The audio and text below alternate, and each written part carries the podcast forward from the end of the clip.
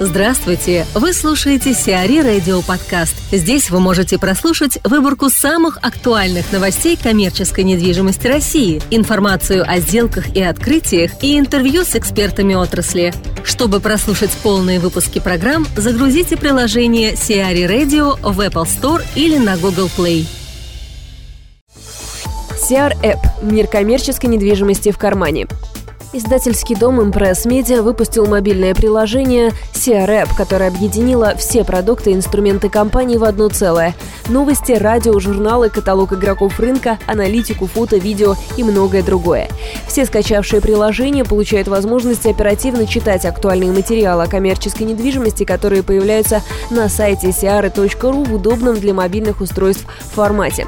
Подписчикам также становятся доступны все выпуски популярных у игроков рынка журналов си ар и, си ар и Retail и спецпроектов издательского дома. Приятным бонусом является то, что первым полутора тысячам пользователей приложения си ар и App достанется бесплатная годовая подписка на все материалы от компании Raven Russia. Точка зрения. Михаил Сафонов, руководитель департамента развития Knight Frank, рассуждает о настоящем и будущем островной торговли в ТЦ. Знаете, да, в основном островная торговля осуществляется представителями малого бизнеса, да, которые находятся непосредственно на местах, ну, что вот особо актуально для регионов. Да. То есть, если мы говорим о крупных брокерах, консультантах, да, то есть, как правило, некая удаленная работа с региональными объектами. Вот. А те люди, которые непосредственно обращаются на объект, ну, там, скажем, в Сургуте, да, или в каком-либо еще удаленном городе от московского региона, им, конечно, удобнее взаимодействовать с управляющей компанией, непосредственно осуществляющей управление объектом. В данном случае привлечение консультанта именно на сегмент островной торговли, ну, как правило, не используется. Да, есть операторы, например, это крупные ювелирные сети, да, какие-то операторы, э, которых мы с вами видим на фудкорте, да, и, и они имеют также в своей линейке островную торговлю. Они могут заходить в проект с привлечением консультанта.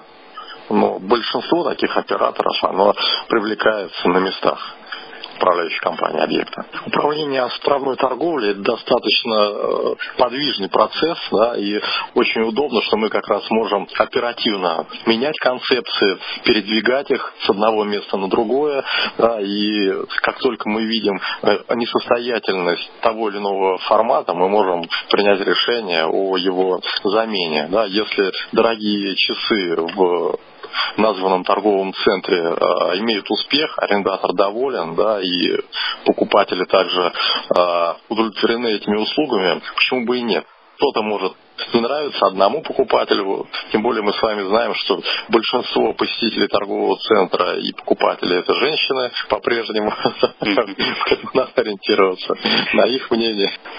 Островная торговля уже давно стала частью концепции любого современного торгового центра. Да? То есть это уже не рассматривается как некая отдельная составляющая, которая либо будет, либо не будет, или потом мы подумаем, что с ней делать. Она закладывается изначально в концепцию, и э, разрабатываются э, специальные киоски, либо эр эм у, да, э, которые соответствуют дизайну объекта, которые размещаются в тех местах, чтобы не создавать неудобств для посетителей, да, и выполнять функцию оживления торговой галереи.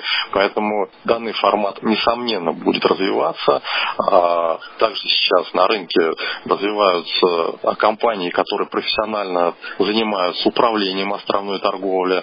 Да, то есть, если несколько лет назад мы видели, там, допустим, одну такую компанию на рынке, то сейчас их уже несколько. Да?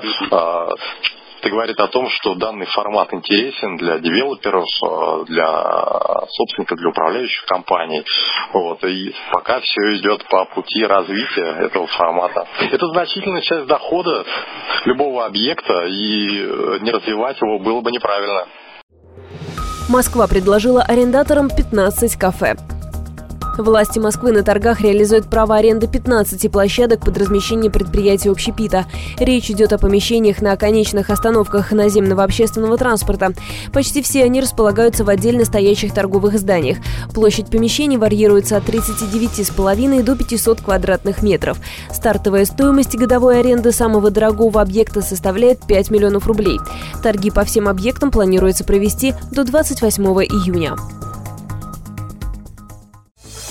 ВТБ продал свой особняк в Вене. Особняк Кolaredo-Mansfeld в Вене, в котором последние двадцать лет была расположена европейская штаб-квартира российского банка ВТБ, был продан за сорок пять миллионов евро венскому инвестору. Дворец в историческом стиле венского неоренессанса был построен в тысяча восемьсот шестьдесят пятом году и являлся резиденцией княжеской семьи. С тысяча девятьсот семидесятого года здание принадлежало Дунайскому банку, а в тысяча девятьсот девяносто седьмом году ВТБ устроил в этом дворце свою европейскую штаб-квартиру. В настоящее время банк переводит большинство своих активов в Европе во Франкфурт. эл эс эр построит жилье у Бицевского парка. Группа эл эс эр заключила сделку на приобретение земельного участка площадью четыре целых двадцать три сотых гектар на юге Москвы, улица Красного Маяка, владение двадцать шесть. Здесь будет построен ЖК площадью семьдесят тысяч квадратных метров с коммерческими помещениями на первых этажах. Кроме того, проектом предусмотрены детские и спортивные площадки, а также парковки. Выйти на строительную площадку группа эл эс эр планирует в две тысячи восемнадцатом году, а сдать ЖК в эксплуатацию к концу две тысячи двадцатого года. си ар и Radio. Эксклюзивные рубрики «За и против», «Ноу-хау», «Ремейк», «Новые форматы». Слушайте в полных выпусках программ в приложении си ар и Radio. Приложение доступно в Apple Store и на Google Play. Более подробная информация на сайте си ар и точка ру слэш радио.